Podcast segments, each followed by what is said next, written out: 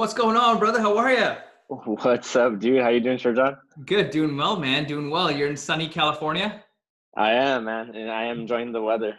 There you go. There you go. Good, good in Toronto as well. How do I look? I'm, I'm on a, a new setup. I just got this Cam Link thing and uh, using my DSLR for some uh, Zoom calling. Do I, look, do I, look, good? Do I look like fancy? You know? Not crystal clear. Lighting's yeah. good.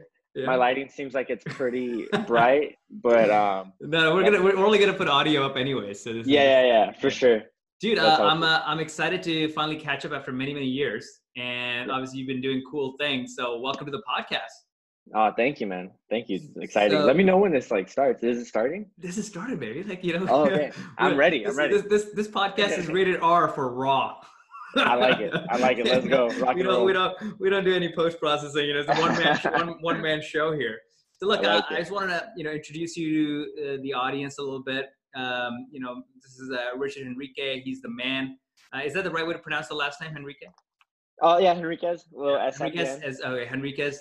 Uh, I met Richard or Ricky, as some call you. The cool kids call you Ricky uh, yeah. in LA, and you know we've been friends for a while uh, and back and forth in a lot of different things. But you know, Ricky's been at some of the cooler and very different brands than some of the other people that are in the usual investment banking, consulting, accounting world. You know, Ricky's been at Boeing, then at NASA JPL, you know, then at Deloitte, then at a startup called Autogravity, and now at Internet Brands. So, you know, a lot of really tier one companies in the engineering world, in the automotive world, or you know, startup world um, so it's a, it's a different background, but it's definitely something that's uh, I'm sure a lot of people you know uh, is num- is one of the number one brands on their on their list. So with that, man, I want to welcome you to the podcast. I think you know un- unleashing your story.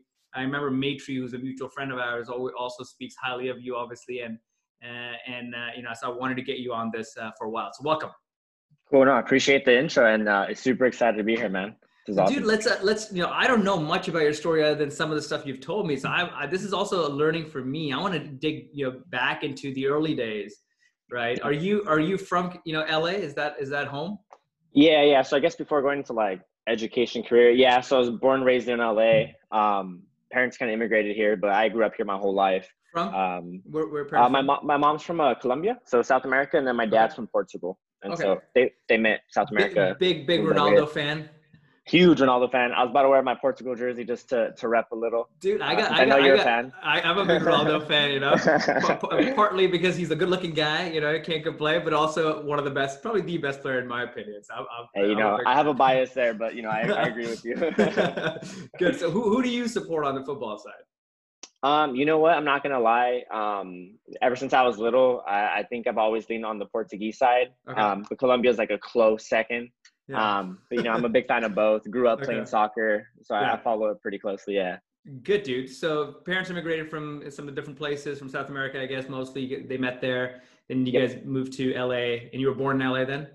Yeah, luckily, I'm I'm glad they picked here instead of you know Nebraska. I hear stories. I'm like, how did you guys end up you know in Nebraska? I'm not nothing against Nebraska for anyone from there, but just you know, I'm glad they came up to like a you know really cool, diverse city yeah. Um, so very very fortunate. I feel feel privileged to kind of be raised out here. Happy to still be here.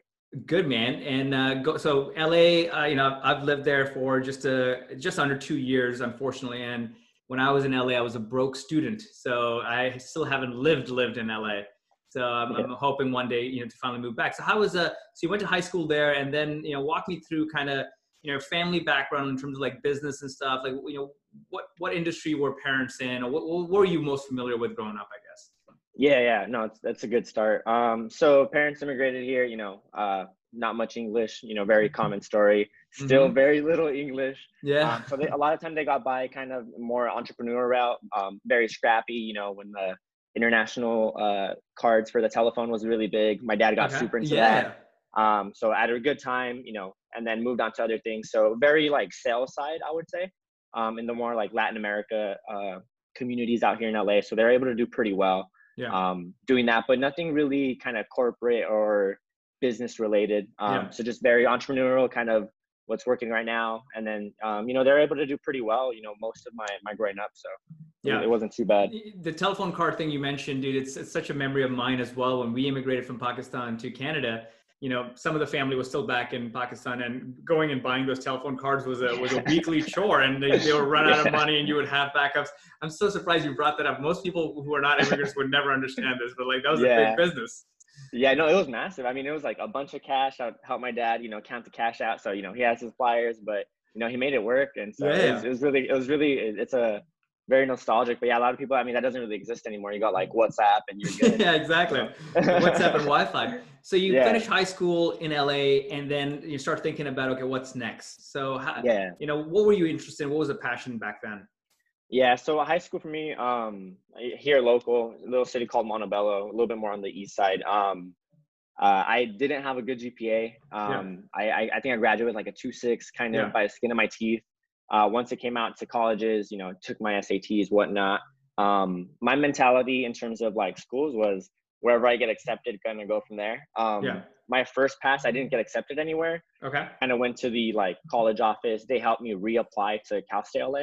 Okay. Um, and then so after that reapplication, you know, I was very fortunate that the person at the office did it for me. Okay. Um, and it went through. I actually got accepted like on the second try. So nice. Super glad to get an opportunity. So uh, school choice was where I got in. Um, it was kind of 15 minutes away from where I lived. Okay. Um, I guess major wise, um, I was kind of looking at like either like mechanical engineering and business. Um, okay. Always math was always something I liked. And uh, when I thought about it, I figured, you know, looking at my dad, I was like, oh, you know, in business, I feel like you can kind of accelerate a little bit faster if you're good at what you do. Yeah. Uh, engineering back then in my mind was like, oh, you know, even if you're good, it's a very kind of slower progress, you know, high start, slowly progress. So I figured I might have a better shot in business. Yeah. Um, so I kind of went there, asked my math teacher, what's the the toughest, you know, business part, and um, he mentioned finance, and so yeah. luckily Cal State offered that program, and that's kind of how that decision yeah. went through. And how, and what do our opportunities look like? So you know, when you think about you know the world of finance, let's just say high finance, or as they call in the in the douche world, high finance. uh, you know, high finance. So you know, in that world, you know, you'll see Berkeley kids and Wharton kids and Harvard and Stanford kids and I was a non-target like yourself as well. You know, what are yeah. some of the opportunities you know your school and students are seeing when they're you know not at a Berkeley, let's just say? Yeah, no, I love this question. Um, yeah, so Cal State LA, for those aren't familiar with uh, the other schools, like smaller state school, you know, not bad, but definitely non-target for a lot of these schools. So I mean, in terms of like recruitment and you know what kind of extra opportunities you have out of that school on the business side, yeah, um, it's mostly known for like engineering and like computer science. Mm-hmm. But on the business side, it's it's pretty low, so the opportunities are a little bit more scarce. Um, Wouldn't really get recruited by any kind of investment bank, uh, any big four consulting. So it's really tough. Yeah. Um, it's a lot smaller companies. Um, sometimes you know some reps would come, but it's it's a lot smaller. It's a little bit more scarce.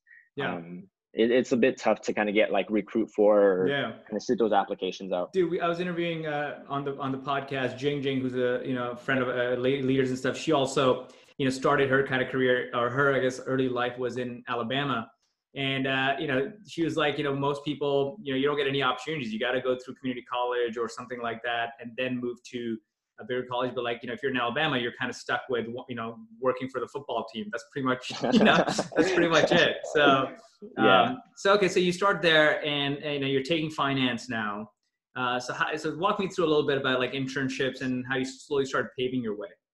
Yeah, definitely. So um, for me, you know, I kind of went in there. Um, obviously, I, I came from like a pretty poor GPA in high school, so I learned that lesson. I was like, hey, college coming around.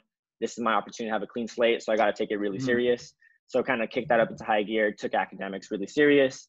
Um, and then I started getting involved in like on-campus organizations, yeah. and then that's kind of how I started getting exposed to like the professional world, the the accounting world. So in the business school for for Cal State LA, accounting yeah. is kind of like at the top, largest population, large amount of students, yeah. very strong organization and uh, kind of resources. Um, versus like the finance schools are pretty small. So I started getting involved with what I could. I started learning about what the Big Four was, like Deloitte, EY. I was like, mm-hmm. okay, this is cool not what I'm interested in, but I'll learn about it. Um, and so kind of just getting myself out there, getting exposed kind of my second year. Okay. Um, got in touch with like the um, on-campus career services. Mm-hmm. Um, through one of the clubs, I met a guy that got an internship at Boeing. Me growing up, I was like, Boeing's massive, yeah, super cool, really into it. And I was like, oh man, this guy got an internship. Like I could definitely do. So yeah, asked him how how he did it. Um, kind of went through, and that one was actually through the school's funnel. Okay. Um, where one of the alums who had done very well kind of did what she could to give back to Cal State LA. Nice. Um, it was more of like an educational thing. So yeah. you have to be enrolled out as a student. So it's a very introductory level internship, but I mean, it was a really big opportunity to yeah. kind of start getting uh, some experience. Dude, that's a great point you make. I, one of the things that I teach in my course um, is, you know, there's always someone who has made it in your network, right? Like, you know, no for matter sure. which network you're part of, you could be going to some local school in Pakistan or India for, for you know, for what, it, what, what it's worth but there's always someone that has made it or a few people that have made it and it's up to you to find that person right? Yeah. Um, how i got most of my jobs was as you know was through networking and reaching out to alumni from my school and being like yo help me out help a brother out right? So, so yeah. that's exactly the same thing. So boeing dude obviously top tier firm you know it's it's a, it's a legend legendary firm in the aerospace world. I was i'm a, I'm a boeing guy always. I'm not an airbus guy personally. Yeah. i know every boeing plane so i'm a, I'm a aviation nerd a little bit and we just had Wenchin on the podcast uh, yesterday, actually. And Wenchin is a, another leaders kid from Singapore. And, and he's now, uh, he was a banker, but now he's converted uh, to being a Singapore Airlines uh, uh, pilot. So, Whoa. so he's now, you know, he's just finishing his training in Australia and soon he'll be, you know, flying the big boys. So I'm pretty excited. It's a, pretty different career path, but you know, that's his passion. So, yeah, so tell, awesome. yeah, so tell me about Boeing. What is the, what is the recruiting experience like at a Boeing? Yeah, so mine was a little bit unique, um, especially since it was more of like an academic internship. It was mm-hmm. through a completely different funnel. Interview process was very scaled down. It was kind of your first pass was at the school. Okay. Um, so I kind of did my interview passes there. It was also at the tail end of the process. So I actually I actually backfilled someone's position okay. that dropped out. Um, so it was a little bit different than the traditional path, but it was basically two rounds at school. Okay. Um, one with the kind of alum that helped out, and then one with like the manager that you'd be working with. Gotcha. So I guess total four interviews um, to Boeing, two at the academic level. Yeah. Um, and so yeah, I was a sophomore at the time, so it was it was kind of very you know easy in that yeah, yeah, perspective. Yeah. And and what is eh, obviously like this is they're they're hiring someone with good personality and stuff because they'll teach you the job at the job. What is 100%. what was what was the role? What were you? What group were you joining? Yep. Yeah, so it was kind of um like one of the like business admin support for like their um, test and evaluation. So this was in Long Beach where they did the C-17 program. So it was on the defense side. Okay. Um, there was a massive round of layoffs, so it was like a lot of consolidation. Really weird time to be there. Yeah. Um, a lot of people looked at me really weird. They're like, you know, why are we hiring interns? I was like, I'm unpaid, you know, it's cool. um, so, so, it's, so it's interesting. So I got to kind of maneuver and, uh, you know, I, I really started to value like job security in that because yeah. I, I met people that, you know, started their career on C-17, ended their career C-17. Yeah. Oh, yeah. so, um, so yeah, it was, it was really weird, but it was a lot of, um, you know, really basic Excel, like consolidating things, like some data entry, yeah. um, definitely nothing too fancy, uh, pretty entry, like a lot of admin work to be. Got it. C-17, is that the Globemaster? Is that the right term for it? Uh, I believe so. Yeah. So okay. huge cargo. You feel like three tanks in there. Yeah, yeah, dude, that's crazy. yeah, that's that's how the U.S. military moves. Um, uh, so you know, for me, uh, you know, when we were, my dad was in the army back in the day, so we remember there was uh, a plane called the C-130.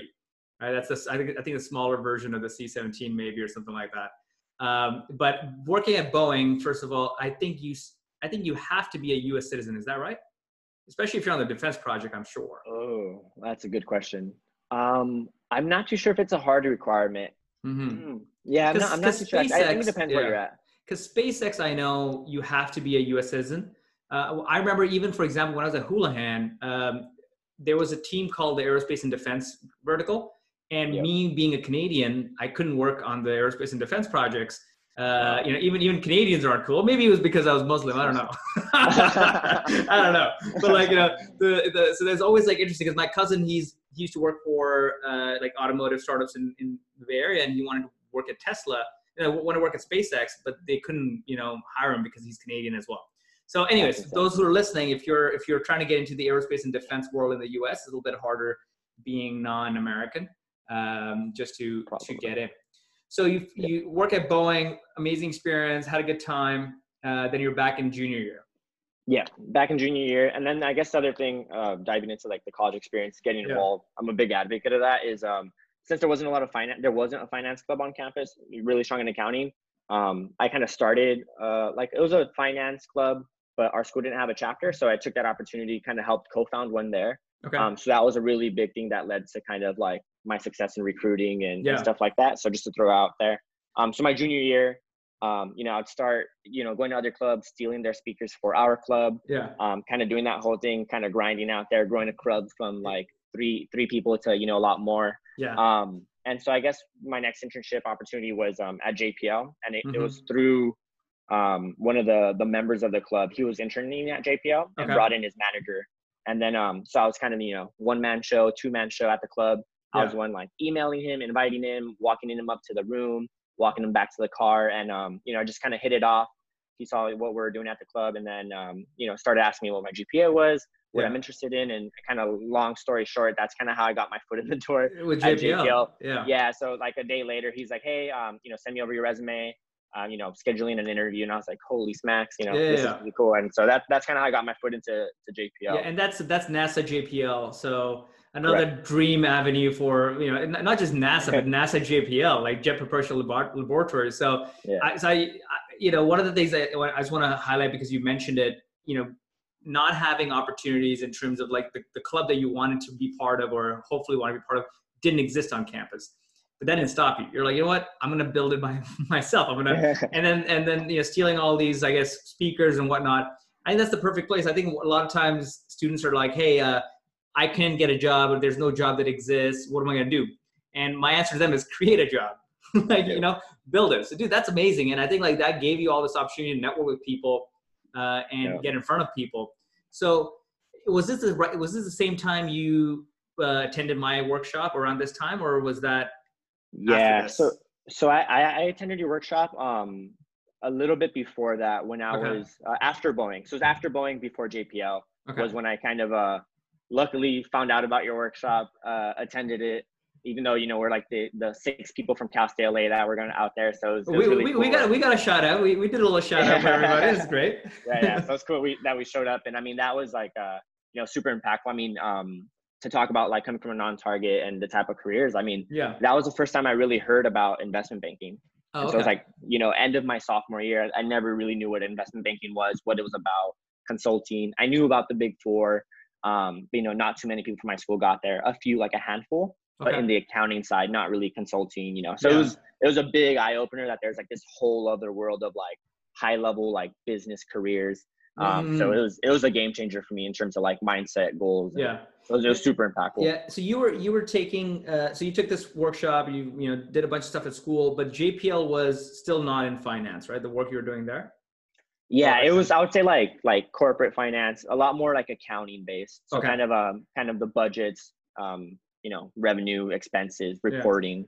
Yeah. See, that's an interesting thing. A lot of people, you know, when you hear term or companies like NASA, you hear companies like you know Boeing, or even hear companies like Google. People have this mindset that you know all they do is engineering. But like you know, these are massive machines of a company. Like they have every sort of division from back office research to marketing to consulting to strategy to business and then obviously they have engineering but like yep. people forget that you know there is a spot for you if you're a, a pure hardcore accountant let's just say yes there's someone at nasa who does accounting and there's a massive division you know? Yeah, yeah. so so you should like you know a lot of people that leave like banking consulting accounting they're like oh i don't want to apply to google because i'm not an engineer. I'm like what are you talking about? Like there's a million people at google that are not engineers right? There's more oh, salespeople. Um, so, dude, so so JPL was a fun experience, and then that was your uh, summer internship for junior year. Yeah, it was um it was actually like a year round internship. So okay. I, I think I probably started in like the March April timeframe before okay. my junior year ended, and I worked there through the summer and into the following year while um, taking courses. That's while cool. taking courses, yeah. So full okay. load, keeping the club alive, you know, barely, and yeah. then uh, and then and then working. Yeah, so it's kind of juggling the three. Yeah. Oh man, that's that's why why did you decide to continue on with the projects at JPL? Um, I mean, so that one was a was a paid internship at the time, and you know, for me, I was like, oh, this is massive. I yeah, can, you know, be a little bit more independent. You know, go out a little bit more. Yeah, yeah, um, And it was just it was just work experience, and so and and it was um that program or the way that they it was it was an academic part time, so it was meant to be uh, kind of one of the core team members. Like, I mean, yeah. if I was out, someone else had to do my job, like yeah, yeah, week, day to day. So it was, uh, I was part of the team. Um, it was a really good experience. And, and now you're the now that you're the now you're the Boeing NASA JPL guy on campus. They're like, hey, who's yeah. that guy? yeah, Dude, my uh, was, was cool. my my best friend when he uh, you know he was uh, at um, RBC in in Toronto. He actually got a job in New York uh, for his uh, third year or something like that for the summer but then they said, hey, you know, we're happy to keep it going if you want to take classes while you work at at, uh, at RBC over the over the year. And you did the same thing. It's like if someone does get the opportunity like that, I would highly recommend it because not only do you make good money, but like you get such a leg up when you graduate because you already have a bunch of you know experience underneath under your belt.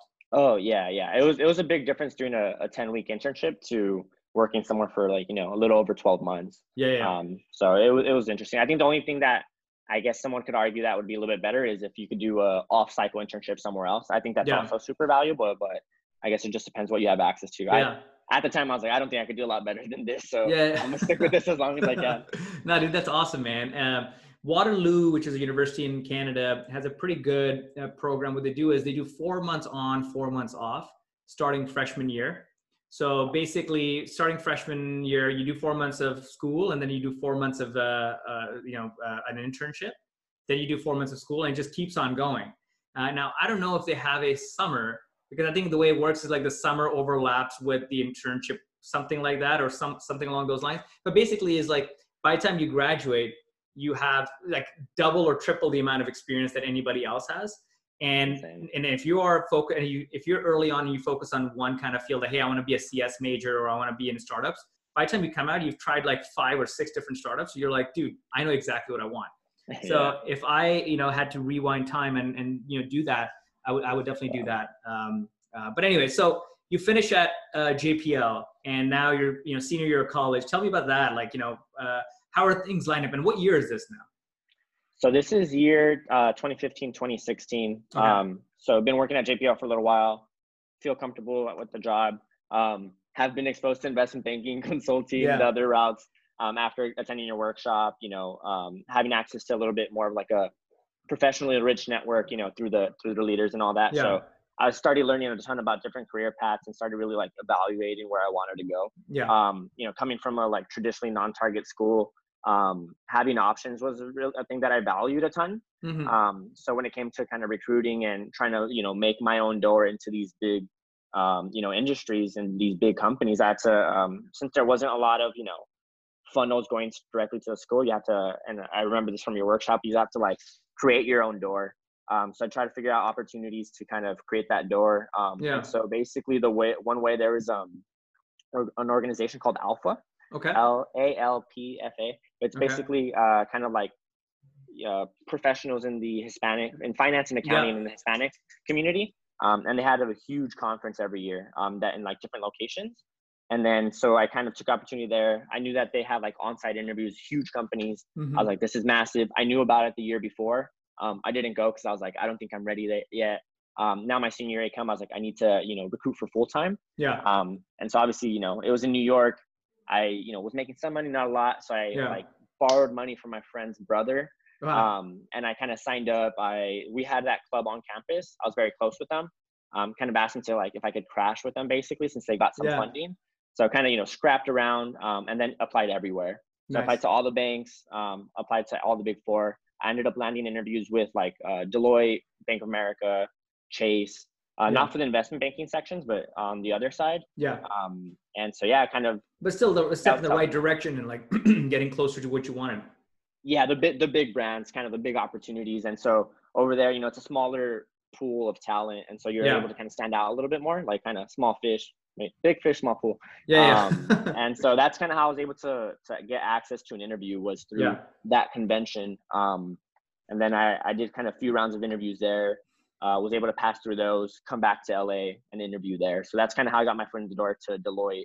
Um, on the bank side, I didn't pursue them too much afterwards. Yeah. So, no, dude, I think that's that's amazing, and I think there's a lot of good lessons to learn. The one is like, you know, some of these cultural groups that exist, like you know, there's Chinese Student Association, Indian yep. this, whatever. There's a bunch of these I think people should, you know, people don't think of them as professional organizations because they're like, oh, it's like a bunch of cultural things and you'll learn how to dance in, in a Bollywood style.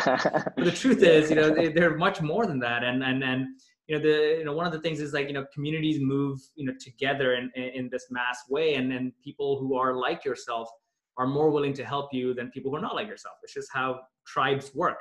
So people should, you know, as long as, you know, they, those exist, they should definitely join them. And ultimately at the end of the day, you're meeting new people, right? What's the worst thing that can yeah. happen? Right. So yeah. So that gave you access. The second thing is the hustle part I love, like, you know, like borrowing money and taking, you know, putting everything on the line and saying like, hey, I'm gonna go to New York, and and hustle and just kind of find this. I think being in in avenues where opportunity exists and changing the avenue uh, to increase your chances is super critical. My I couldn't get a job in LA, and I tried so hard, and the only way I got it was I went to Toronto, back to Toronto for a week to sneak into the business school and yeah. drop my resume. And so I think like yeah, people just need to take those kind of challenges because these industries are just too competitive.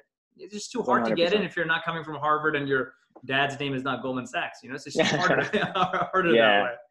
Yeah, um, I think the the one thing I'm just gonna add on the, uh, the yeah. diversity groups too is like for anybody who you know obviously is is um, you know diverse, uh, but even if you're not part of that group, like I mean, you're still considered like an ally. You can be supportive or just learn it as an opportunity. So I mean, I'd, I'll definitely encourage people to just get involved in what they can or what they have yeah. time for, um, and just get yourself out there. I mean, the more you learn, the more people you talk to, it's it's just gonna help out once it comes to like your opportunity to bat at an interview or at a networking session. You're gonna you yeah. know be a little bit more polished and know what you want, why you want it. You just yeah, come off a lot better. So definitely, I'm, dude, I'm getting getting more at bats is key. Um, so you you know you, you you crush it. You get a job at one of the top consulting firms, top consulting and accounting firm, I guess, Deloitte, right? So this was New York.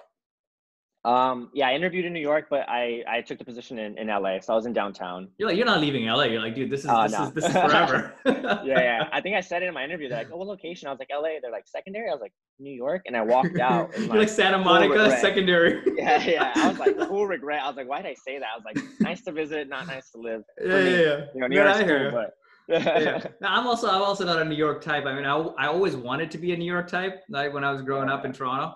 But like weirdly, every time I applied for a job, and even if I applied to jobs in New York, they ended up keeping me on the West Coast or Hong Kong. so, yeah, but I'm happy. Like you know, I, I, definitely want to live in LA at some point. So I'll definitely bug you on that one when when the time oh, is right. Sure. So you started Deloitte, started in Deloitte LA, uh, and this was on which team? Yeah, this is a big part too. So I was um, so I got in their advisory practice. Okay. So they have like the accounting, like under Deloitte and Touche, like the financial audit, then they have advisory and like consulting are like the three big arms. Okay. Um, and so mine was advisory, and the title was kind of like advisory consultant. I was like, that sounds good enough to me. Yeah. Wherever I could get my foot in the door. Yeah. Uh, and then you know after like I was in the process, I started doing research in during the interview process. Um, and it, I mean the easiest way to describe it to people who aren't familiar is it's, it's kind of really the middle ground between audit and consulting. And there's okay. a huge umbrella of certain ser- services, but at a high level, it's kind of between um, consulting and audit. But yeah, I, I, landed in an area that's a lot more audit focused. So it was like the IT risk. Okay. So around like SOX, um, anything that's like financially significant to the financial reporting. Um, so it was it was very close to like an IT audit role. Okay. So it's completely different. IT audit role, uh, role is like making sure the companies like you know platforms and their systems are compliant to whatever industry they're in? Is that is that the right way to think yeah yeah. So like the, the one thing you'll hear a lot are like controls. So just kind of controls around their like um their it systems like provisioning uh you know admin access passwords where's, where's data saved? You know how do they yeah. firewall things all correct, that stuff. Correct. And then you kind of see what procedures they have take samples test against it kind of document. So it's a lot of uh, learning that stuff learning it at a high level which you know, I, I wasn't really studying for that, but yeah, yeah. you know, I'll, I'll figure it out. So there's a learning curve there, but it was, that was basically the job. Got it. Um, so doing, helping on financial audits from the IT perspective and have a huge respect for people on the financial audit side because yeah. that stuff does not seem easy at all and they work no. extremely hard. no, dude, for sure. Hard, and it's also not just hard work; it's also like uh, detailed work where oh. you need like it's detailed, boring work that you have to be of the right personality to do that. You know, oh, one hundred percent. I mean, yeah, I think a, a, I don't want to say a number, but a small percentage of them, you know, actually enjoy it. Man, that thing is that's not easy stuff. Dude, I have a buddy of mine here in That's Toronto. He manages a business here. He's like the COO of something where they have like twelve or thirteen different properties, which is like a, it's like an umbrella kind of company, and they have a bunch of properties underneath it. Dude, their cap structure is the most like you know crap like jumbled puzzle piece in the world. Like there's things that are happening everywhere, and he's his job is to make sure all this cash flows into the system the right way. And I'm like, I'm like, dude, can, why don't you just come join me? I'll make your life easy. I'll pay you the same. But like, he's like, no, but I just love this. This is my drug. Yeah, that's awesome. Yeah, I I respect that. I mean, that, I don't. I'm definitely not one of them, but I respect yeah. people who are. I mean, that. Yeah, yeah, dude, exactly. Not, not, yeah, it's tough. So how how different was uh, you know working in a in a purely business environment like Deloitte compared to the more engineering you know core yeah. DNA you know, firms like NASA, JPL, and uh, and Boeing? Yeah, it was it was a different it was a different feel for sure. I mean, JPL, you know, you could go with the you know, uh, blue jeans and a shirt, real cool, real casual. Yeah. Then I got used to wearing like business casual, and I was like, oh wow, this is a change. I felt yeah. a little bit more adult. Yeah. Um, the environment, you know, are, they're both very professional. Uh, Deloitte was definitely different because you had like, um, you know, JP has a, and Boeing have like a high pedigree of talent, um, and a lot of it's like on the like engineering side. But yeah. you know, I was around a completely different environment in terms of the people that were there. So it was really cool to be around like super competitive, really mm-hmm. sharp, really sharp people on the business side. So it was it was a cool change of pace. Um, it did feel a little bit different. I did get kind of a little bit of like a a culture shock around um, a lot of my peers. I was like, you know, people talking about their like vacations here and there and like kind yeah, of yeah. upbringing. I was like, man, I am in a different place. Yeah. um, but there was a lot of cool people. I, I, had a really positive experience at Deloitte. I, I was really lucky that I got on on you know interesting enough projects, but more than that, like I had really cool team members that I was really close with um, yeah. still talk to regularly today. So yeah. I, I, feel like I had a really good um, environment and a really good experience. So that was kind of the biggest thing that stuck out for me. Yeah. That's awesome, man. So Ricky, like outside of like, let's take a pause here, a little break here in terms of like career path. And you've gone through schooling, you've gone through some, you know, cool brands. You kind of found your calling with like a, one of the top tier firms in business and accounting slash consulting. Let's just say, what you know, what are you doing outside of work now? Given that you are a professional now. Yeah, so I think once you go to like full time, you know, things change a little bit, especially at some of these firms. You know, you hear all the horror stories. I know you've been there. Start working a lot longer hours yeah, than yeah, normal. I was like JPL clocking in, you know, under forty sometimes. Um, to to Deloitte, you know, it gets busy. You start working a lot more. So for me, I was just really focused on career. Um, there's a bit of a learning curve, just like anything uh, when you start something new, especially IT that I wasn't very strong in at the time. Mm-hmm. Um, so I was super focused on work and career, to be honest, for probably like the first like six months to a year. So hyper yeah. focus on work, you know, putting in the extra hours, like studying. Yeah. Um, and then the, I guess the thing that kept me sane or like a hobby there is like started picking up like rock climbing. Okay. Um, so I was pretty big into that like early, like my early Deloitte years. So that was kind of the one thing I'd do. Uh, a lot of my close friends were into it. So that was yeah. my time to like connect with them, get a little bit of exercise, you know, grab some drinks afterward. Uh, yeah, yeah, stay yeah. sane, basically. Yeah, that. Was, that was the lifestyle right there. nice, nice. Um, okay, so Deloitte, uh, Deloitte's doing well. You're happy there. How much time do you spend at Deloitte then? Um, I spent a year and eleven months, so right okay. under two. Yeah. yeah. Weirdly, weirdly, a lot of my uh, opportunities have always been just under two. You know? Yeah. it's just a sweet spot. Yeah, can't do till 24 months. Yeah. yeah. No, that the, the exact years has been has been tough to, to hit. Yeah. Yeah. So, so you finished Deloitte. But actually, while you're finishing up with Deloitte, I guess, how does the mindset change about what's next, and what does it what does it look like? Because I know in banking consulting, what I've known is like it's up and out usually. Is that the same yep. vibe in, in in companies like Deloitte as well? Um, yeah, I think it's very similar. Where people kind of go in, they see it as a two years and out. You know, do your like you know, in banking, your analyst years, then you yeah. move over, like try to recruit for PE or something. I think it's a little bit different in consulting, and I wasn't like in their consulting arm, so I won't speak too much about that. Yeah. Um, but for me, I mean, I think what I saw is, uh, I always, I got advice once of like when you're looking at career path, obviously you want to think long term. Yeah. One of the best things you can do is kind of look upwards on like people above you who are senior, you know, your managers, yeah. kind of see their lifestyle, what they're doing, and if that's something that you want, you know, you can see yourself doing. So everywhere I was at, I'd always try to do that. And and at Deloitte, I was like, you know, I think my lifespan here is probably like from two to four years. Yeah. I was like, I think I'll be a really good like, you know, analyst, pretty good associate. I was like at the manager level. I was like, I don't know if I'm there yet. Yeah. Um, or if I'll really enjoy that lifestyle. Um, so I kind of started thinking about, hey, um, you know, what's next? Um, I know you talked a lot about like pigeonholing on here. Yeah. yeah. Um, what I started seeing in the IT, you know, audit section was um, the longer you stayed in there, it was a bit harder to transition into other career paths. Okay. Um, and then also from from my opinion was like your opportunity cost of switching becomes like a lot more expensive. You know, you're you're in a little bit, little bit more senior place, start making more money. If you switch to a totally different career path, yeah. Um, you know, you kind of start a little bit earlier on at a more junior level. So um, at that point, like about a year and a half in, I was like, okay, I got to start looking at other things because yeah. I don't want to risk staying too long. Yeah. Um, and that's when I started like exploring other opportunities. How, how much was it uh, like uh, plateauing in terms of learning as well and doing the same job on a daily basis? And you're kind of like, man, I'm kind of bored. I got to try something different. Yeah, I, I'd probably say um, to kind of, you know, figure out what you're doing and you're not kind of like the newbie on the team. It'd probably take like a year or two. Yeah. Um, and then probably year two through four, you're doing very similar things. You have a lot of responsibility early on, which I really appreciated. Mm-hmm. Um, so years two through four are really similar before you hit like the manager level, year five, year six. Okay. Um, and then you're really like project managing resources, you know, cost, budgeting of like the different projects and engagements. So yeah, two years to four is a little bit plateau until the next level. Yeah. It's still very structured like banking and, and consulting. It's, you know, at exactly what year, yeah, yeah. you're on track, where you'll be, how much you'll make, what exit opportunities you got. So in, in that sense, it was very similar. Got it. Got it. Cool, man. So you decided to go uh, take another stab at uh, startups, uh, but like smaller versions of technology companies. So, yeah, totally. so how did how did you think about that, and how did that opportunity even come about? And tell us about the yeah. name of the company and all that. Yeah, yeah, for sure. Um, so I guess I'll tell you how I ended up deciding to go that path, yeah. and then how I got it. But um, so I, I knew I liked elements of like the little like IT audit consulting world. I was always really interested in consulting. Like after the workshop and kind of learning from you and, and other people, I was like, you know, consulting yeah. seems kind of my speed.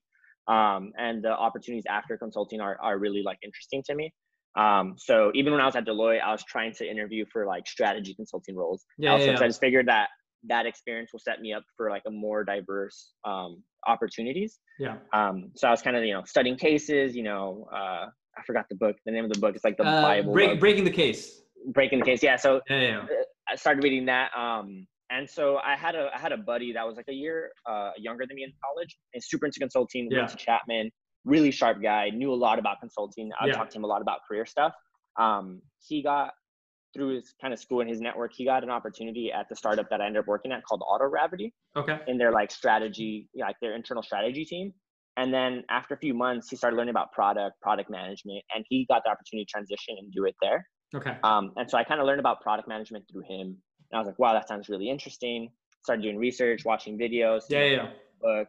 Um, and I was like, wow, this is exactly what I want. And still very like creative, like analytical thinking, working with the team, you know, solving complex problems. And then the one piece that I was really missing at Deloitte was like the creative part of it, like the design portion. I, the problem started becoming a little bit uh, redundant, yeah. especially on the audit side.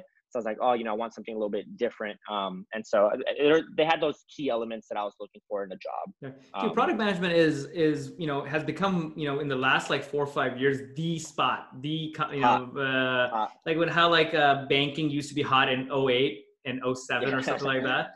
I think the you know this this whole wave of folks. I feel like I'm teaching the wrong things. I'm teaching people the wrong parts, but like I should start a new course on how to break into product management, but maybe you should go. Yeah, yeah, it's, yeah, it's, no, it's, it's, the new sexy thing, and and it's uh, you know I think we talked about this a, you know a few few weeks ago or something, where it's like being a mini CEO of a of a, comp- a product, right, in a, in a big company.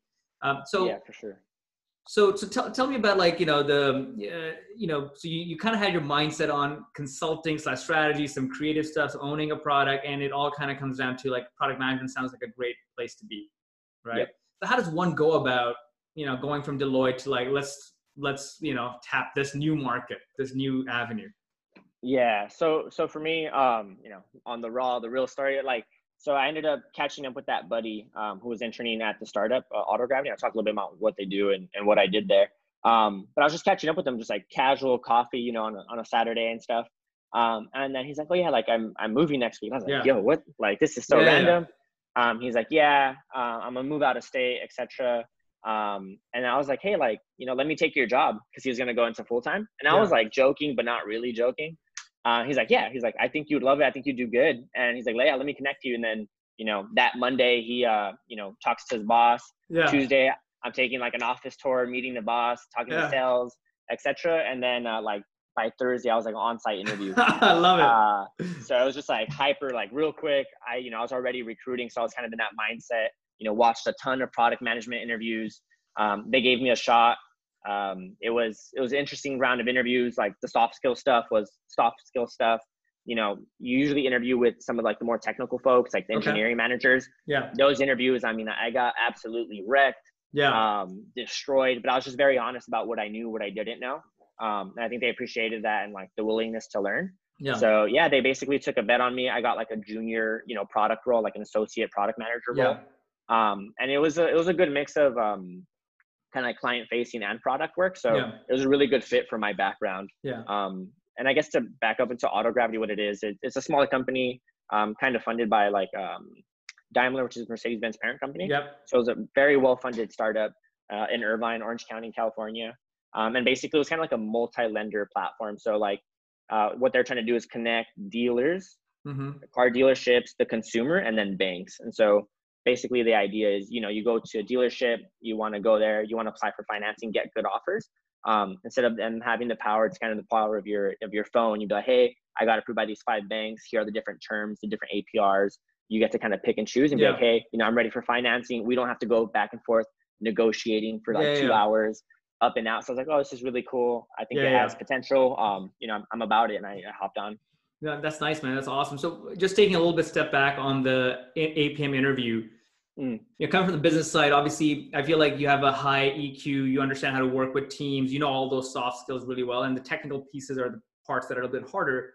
And I'm sure they're not asking you about what programming language to use and you know, this and For that. Sure. but like, you know, what are some of the things that, as a business person who's coming from a business field, that they should kind of think about in advance uh, to be prepared for some of those you know technical side of questions or questions related to the technical you know group in the in the team yeah so for that for that apm interview it was um he was asking me very like specific questions like you know what does xml mean to you or like very like oh, small oh, okay. like json like https and i was like i was like you know i i i'm not too sure yeah. um but i think in general after that especially like my second round of interviews in, in a product role um, but also a bit more experience. I think what really helps is I compare a lot to consulting, to be honest, like strategy of yeah. like working on like high level, like macro problems, mm-hmm. and then working your way back onto like smaller piece.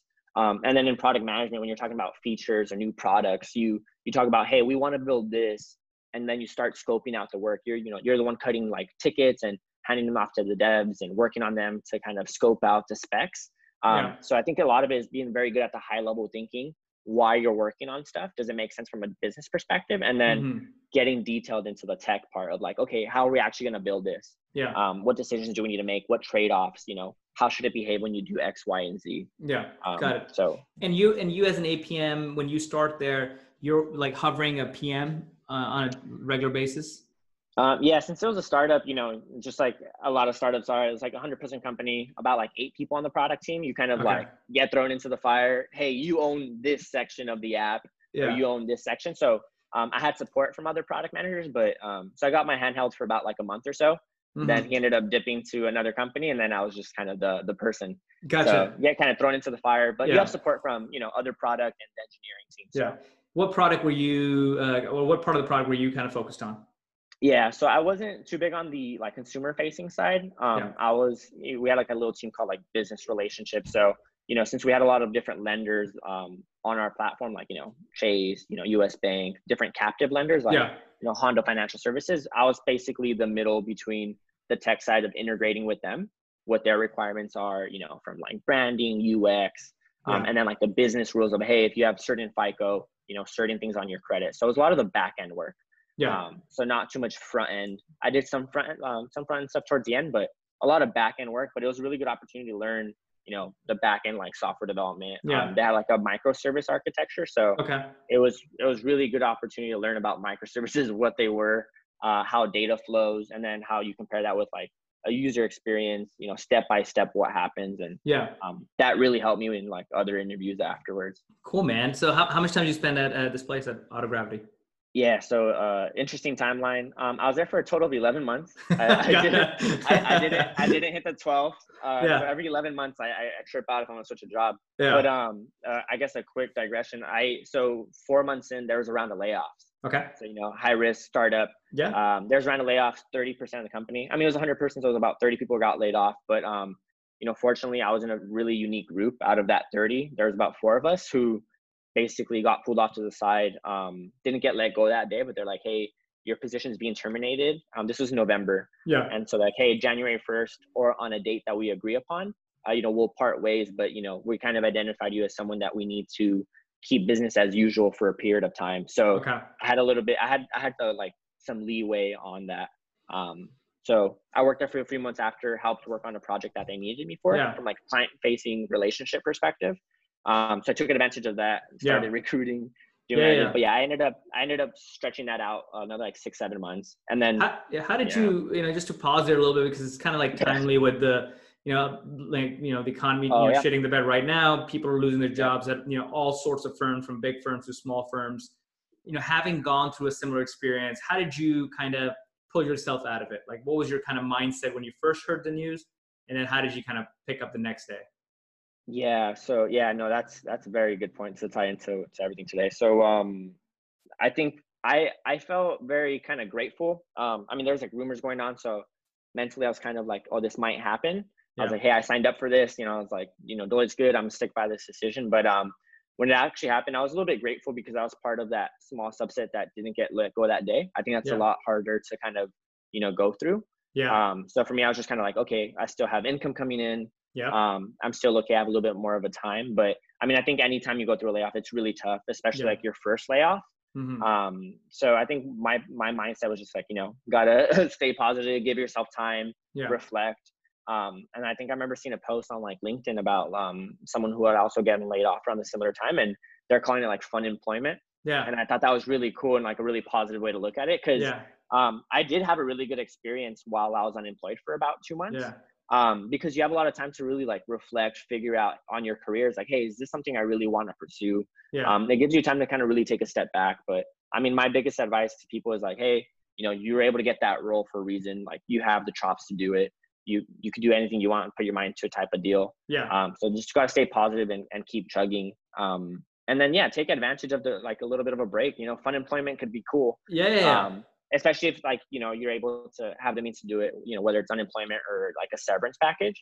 Um, but if that, take your time. You know, do a lot of reflection think about you know what you know what you value what you want to yeah. do later on dude i think i think that's a great point and, and first of all like having that positive attitude is awesome uh, but like at the same time you know people need to realize there's worse things that happen to people right? oh, yeah. like and yeah. you have your health you have your respect you have your dignity you know you believe in yourself all that good stuff you know you're you're great you're doing fine you're in la like you know like you know worst, worst case scenario yeah. you'll be out of work for three months six months and yes they can be tough and it will be tough but like you know you know there's worse things in the world that's number one number two is like you know it's it's important to kind of go through those kind of things to really you know find your core and build that you know battle wound and get that battle wound to you know get your thing to uh, skin to be a little bit thickened right people don't go through those kind of things you know i remember when i was in menlo park at morgan stanley uh, you know our whenever like you know uh, layoffs happen even the best of the best teams get laid you know parts of oh, them yeah. laid off so we were like in our mindset as analysts in that group, we were like, oh, we're untouchables. Like nothing's gonna happen to us. Yeah. But then you know we had one of our VPs who got laid off, and we were so shocked because he was amazing. He was that good. And yeah. sometimes decisions come from so far up, you know, the food chain that. Yeah. You're not gonna, you're not gonna be able to do it. You as an analyst, you're like, dude, I don't even matter. I don't even know if they know I exist here. I'm surprised if they've yeah. noticed me. So I think I think that's good that you you picked yourself up and gave you that runway a little bit and you maneuvered through it. Yeah, yeah, and I, I, mean, I think to also, I, I agree with you 100. percent And a lot of times, layoffs aren't like performance based, especially right now with what's going on. I mean, there's a ton of companies where they're doing like massive layoffs, like a ton of people are being affected, and it has nothing to do with your performance. Like, yeah, it's just you know, at the it's a business decision at the end of the day. So I think disconnecting kind of you know yourself from the equation and uh, business, you know, is impacted, I think is important to kind of acknowledge. It's like it's like a it's like a breakup, and you know, the earlier you have a few breakups in your life, the better it is. You know. yeah, a little, a little tougher. So yeah, it was it was a good experience. I mean, I was grateful for it. Um, good. I think it was good to to do that, you know, early, young, when I you know don't have a lot of crazy responsibilities. Yeah. Um. So I had a little bit more flexibility, but yeah, you know, it's something to take on the chin and and kind of work towards the next thing. Good, dude. Um. So you turned it around, and then you joined the the umbrella company of all umbrella companies internet brands. Literally, so many brands. They just call them internet brands. Yeah, yeah. I've never heard about them until beforehand, and I was like, wow, this is. Insane. So I've heard the name a lot, and then yeah. Um, uh, is it WebMD? Is that one of the brands? Yeah, WebMD okay. was one of the more recent, you know, larger acquisitions. Yeah. So that's how I explained the company. I was like, yeah. they own WebMD, and they're like, oh, oh okay. okay. yeah. So it's massive, and I, I don't even know, like 30, 40 properties easily underneath. I feel like. Yeah, probably right? plus. Yeah. Um. So so talk to me about how you kind of you know got that role, and then what do you do there now? Yeah. So um, you know, on during fun employment, you know, my biggest goal. Uh, well, first I reevaluated. I was like, hey, is like product something I'm interested in? You know, check that off. I was like, yeah, I really want to continue this, pursue this as a yeah. as a career. Um, so I, at that point, I had like 10, 11 months of like product experience from like yeah. an associate level. So not the strongest candidate on paper. So I was like, my biggest goal is land another product role. And so kind of went everywhere, started looking for any junior product roles. Um, sometimes there's not as many. on yeah. like smaller companies. You know, you know the Facebooks, the you know the FAANGs of the world. They have like really, really, really cool APM programs, really yeah. prestigious. But um, starting for product roles, uh, my buddy recommended me to look at internet brands, um, huge companies, so they're kind of constantly hiring. Um, saw a product manager role, was able to. I, I I knew nobody there. Yeah. Um, I, and I did what a lot of people that you know grind on the network see. You know, any ties I have with anybody that works there. Yeah. Saw Cal State LA, County, and I was like, I don't care. Hey, my name is Ricky. I saw you went to Cal State LA. Yeah. Um, kind of got some gist of it. Um, they were able to give me an interview. Yeah. And then, um, yeah, I interviewed, I went through the process. I could talk a little bit more about that if yeah. you want to. Um, but it was interesting because uh, I I was too junior for the role that I had applied to. Okay. Um, but on the spot, so they basically told me no on the spot after two interviews with two different people. Um, like the engineering manager and then the head of product for that vertical. So yeah. Internet Brands has different verticals that they're focused in. So it's like legal, health, home and travel, and auto. Okay. So it's for the auto vertical. It lined up with my Autogravity experience, but they're like, hey, you're a little too junior. You know, we see that you're really cool, but you know, sorry. I was yeah. like, no problem. Took it on the chin. Had nothing yeah. to lose. And then the recruiter was like, hey, you know, the legal vertical. Um, let me see if they're free because they're looking for someone. I was like, sure, you know, I'm down. Um, so I kind of went in super loose, very comfortable um, and I was able to do well in that interview, and then you know I was able to get the uh, the role. So I was dude, I, I, I, love it. I love it. I think that's the right mindset and mentality to have, man. Like people put too much like uh, pressure on themselves. that I must get this job because this is my end all be all.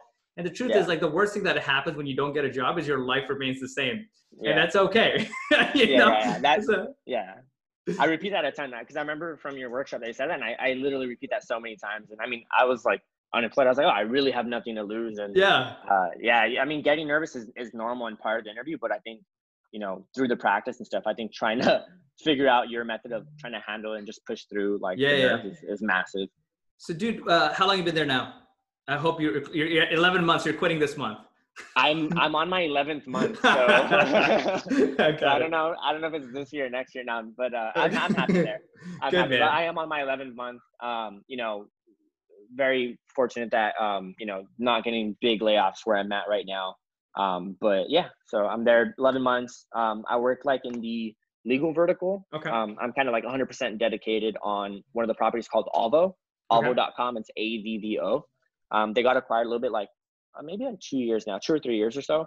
But it's basically the easiest way to describe it. It's like a Yelp for lawyers. Okay. So it's like a legal directory, one of the largest in the U.S. Um, you know, basically anything from the bar association gets put there. You have profile, um, and then they kind of monetize off of like a lot of organic traffic, so SEO. Yeah. Um, and we basically monetize by like advertising and like premium profiles. Yeah. Um, and the other thing is that we have a massive Q and A section where you can ask for like legal advice uh, to lawyers and they participate. So it's it's a huge part of the website. Dude, I'm gonna tell you a funny story on that. So I needed a lawyer. I'm not gonna tell you why, but I needed a lawyer uh, a few years ago for some stupid shit I did. But basically, finding one of these like lawyers uh, in, in is so funny because there's no website other than Avvo, and you go to Avvo, and so great. So Yelp.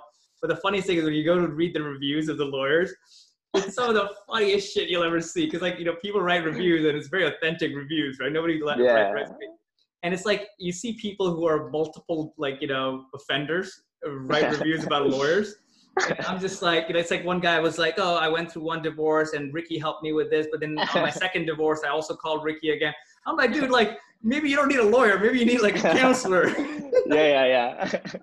Getting different type of help. Yeah, that's awesome. exactly. Familiar with Avvo. I, Dude, I love Avvo and um, and it's a very sticky product, and uh, you know something like that doesn't exist in in Canada uh, as well from what I've seen. And, uh, and taking uh, notes right now. Yeah, dude, I'm telling you, so we needed a lawyer for like just getting some like you know will stuff done and making sure like you know our families like will and oh, stuff, all that. My That's dad's massive. stuff was done, and and it's just like you had to you know my dad got stuck with a pretty shitty lawyer from like friends referral yeah. and. Uh, but anyways, um, so dude, that's awesome, man. So congrats on, by the way, like all this amazing stuff you've done. Um, you know, just to kind of end the podcast, I love asking, uh, you know, the guests you know, one simple question. So let's say, you know, I take your resume, I delete, you know, Cal State from it, I delete, you know, and NASA from it, Boeing from it, Deloitte from it, all these amazing brands and things that define you, right? I delete all of this. And the only thing that's left is Ricky. Who is Ricky? Yeah. Um, I think for me, I'm I'll describe myself as just pretty like easygoing, chill guy that just kind of likes to uh you know, um, you know, make other people smile and help. You know, I don't know. I'm I'm pretty simple person.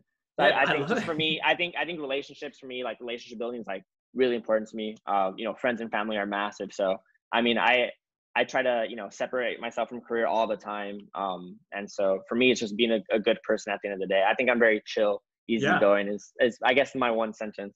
No, dude, I love it, man. Congrats to that, and I'm uh, proud of you, brother. Like you know, it's it's a pleasure to have you in our in our network and as a friend. Um, and I think like a lot of people can take motivation from your story, the things you've done, and how you kind of paved your own path, literally, uh, to you know slowly build it from you know where you you know your family kind of let's just say you know where it started to where you are now. And it's definitely like elevated, you know, the, the Enriquez, you know, family name. so, uh, congrats, brother, and uh, thanks for coming on the podcast. No, I appreciate it, man. Thank you so much for having me. Sir John. It's cool catching up.